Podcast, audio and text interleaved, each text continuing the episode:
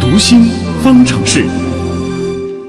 后天呢就是三幺五消费者权益日了。我们平时在购物消费的过程当中呢，或多或少都会遭遇到一些上当受骗的经历啊。嗯，但这世上呢是没有后悔药吃的，被骗了之后再哭着喊着消费维权呢是费时又费力。所以呢，平时啊我们该多积累些经验，消费购物的时候呢得多留个心眼，三思而后行，这样呢是一种比较有效的防止上当受骗的方式啊。那么无良商家到底是怎样一步一步诱使消费者掉进了他们预先设置的坑呢？嗯，那么消费者的哪些心理又容易被无良商家利用，导致消费者上当受骗呢？我们应该如何进行防范？对坑蒙拐骗的商家坚决说不呢？嗯，今天的读心方程式，我们邀请国家心理咨询师、职业专家讲师张华来为大家一一解答。张华老师，你好。呃，你好，晨曦。啊、我不知道您在平时消费购物的过程中有没有遇到一些类似于上当受骗的经历，有吗？嗯，我想这个遇不到这种情况反而不正常了。啊大多数人应该都会或多或少遇到一点儿类似的这种上当受骗的经历啊是是是，啊！那么作为一个心理学家，我觉得这些无良商家要能骗到您也真是不容易的。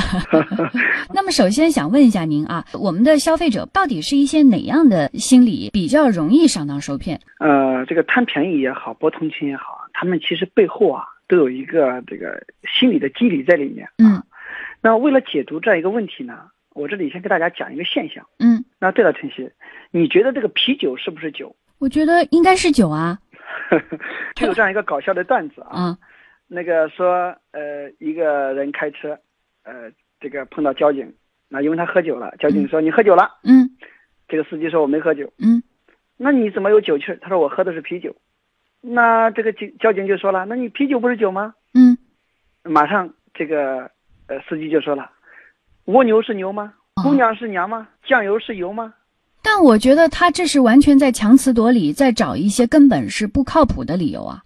对，你看，你知道吗？当你连着回答这三个问题之后，你说对，呃蜗牛不是牛，哎，姑娘不是娘，酱油不是油，嗯，你就掉进了他给你预设的那个坑。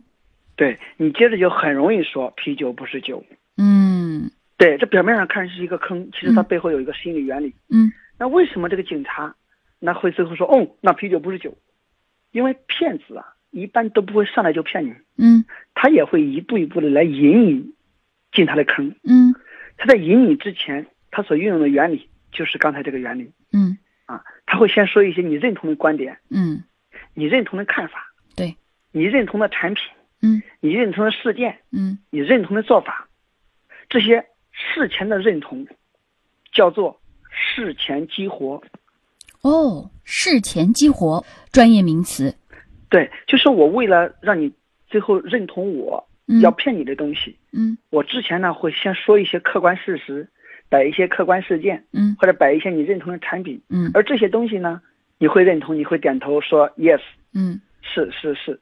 这个时候呢，你的那个是这样一个反应机制，就叫做事前激活。嗯。那也就是说，先前处理过的信息，那后来呢，就具有影响，继续影响其他信息处理的这样一种作用，嗯这就叫事前激活。嗯所以所有的骗术都会从这个容易受骗的现象开始，他不会上来就骗你，他先跟你套一些家常话，嗯因为家常话嘛，或者正常的寒暄，那是你认同的，那是你会说 yes 和点头的，嗯，对不对？嗯那但是我们一般的骗子呢，他是对陌生人来讲，他如何引诱你呢？嗯他不能跟你说家常话，嗯他也不能跟你正常寒暄。嗯那怎么让你让你事前激活呢？那你想想看，一个陌生的人，他要想事前激活你，最好的方式是什么？就是用利益来做事前激活。嗯比方说你今天怎么怎么样，会有大奖啊，你怎么怎么样会发财，嗯那这是一种方式。还有一个怎么样实现激活你呢？就是博同情，因为每个人有善良心，会同情别人。嗯那还有一种办法是什么呢？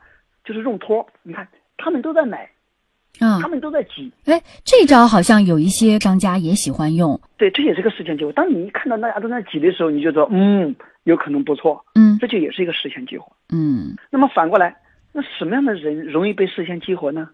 嗯那一就是贪心，爱占小便宜，嗯对吧？比如说用大奖诱惑的，用发财诱惑的。嗯那第二类人是什么呢？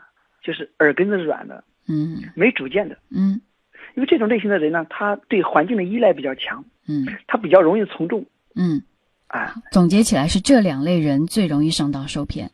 对的，所以你知道骗子啊，他有骗术，嗯怎么骗术呢？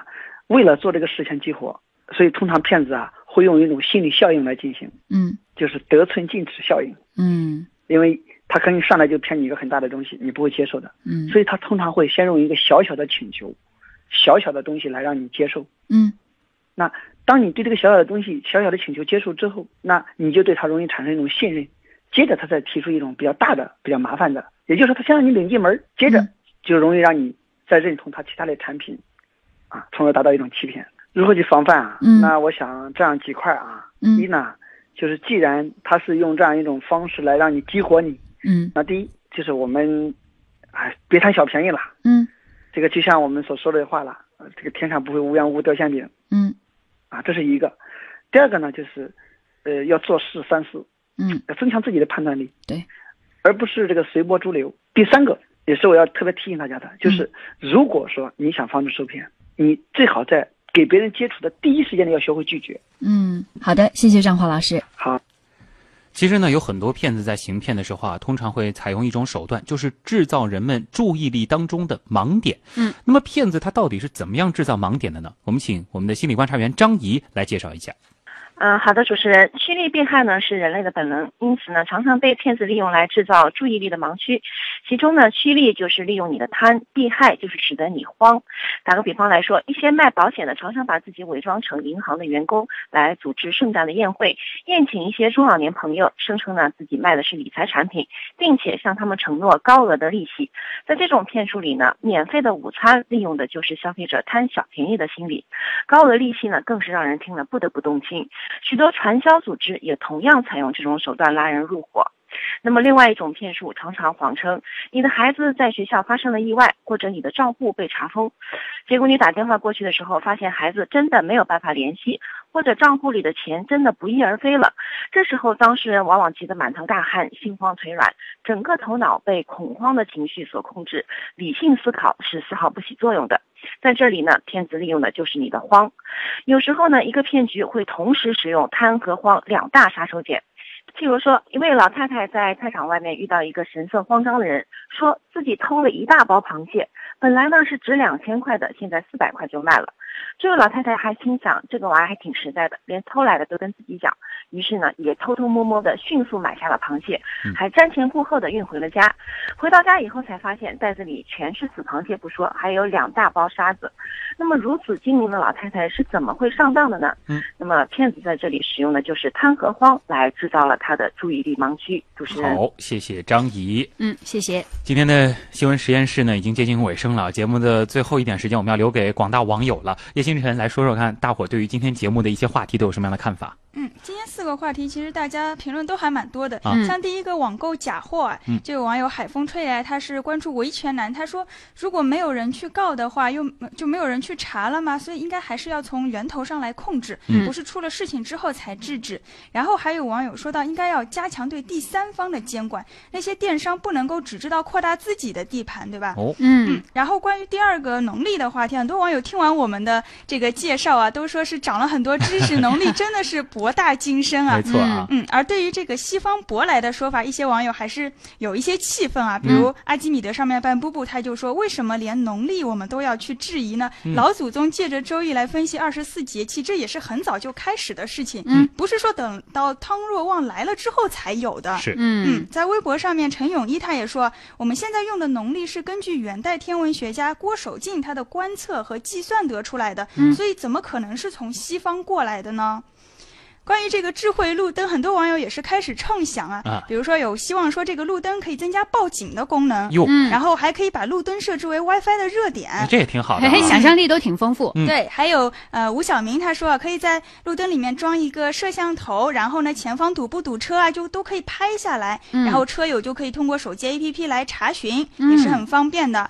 嗯还有说可以在路灯上面增加定位的功能，对于医疗啊、消防都是有嗯很方便，可以让他们准确的找到，直接比如说摸一哪下里路有灯一，个测个心跳、血对糖对什么对的，是对，吧哪？里有人需要帮助啊什么 的，啊嗯关于我们读心这个受骗上当的这个心理啊，也有嗯很多网友嗯说，呃，很多人受骗上当还是因为盲目的从众的一种心理。另外呢，还有一些骗子，他可能会利用一些加盟品牌代理来骗一些加盟的商家，这个呢其实是利用了人们急于致富的一种心理。啊。嗯好，谢谢叶星辰。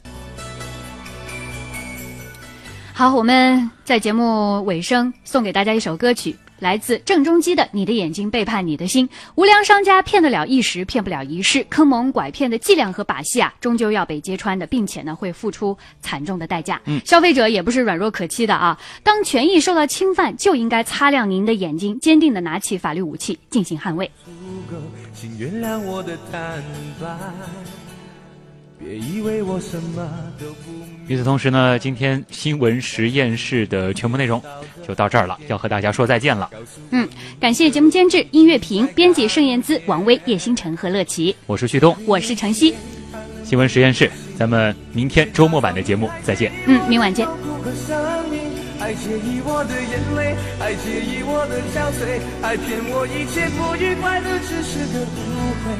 你的眼睛背叛了你的心，为何不干脆灭绝我对爱情的憧憬？让我轻轻的流泪，泪干了不再后悔。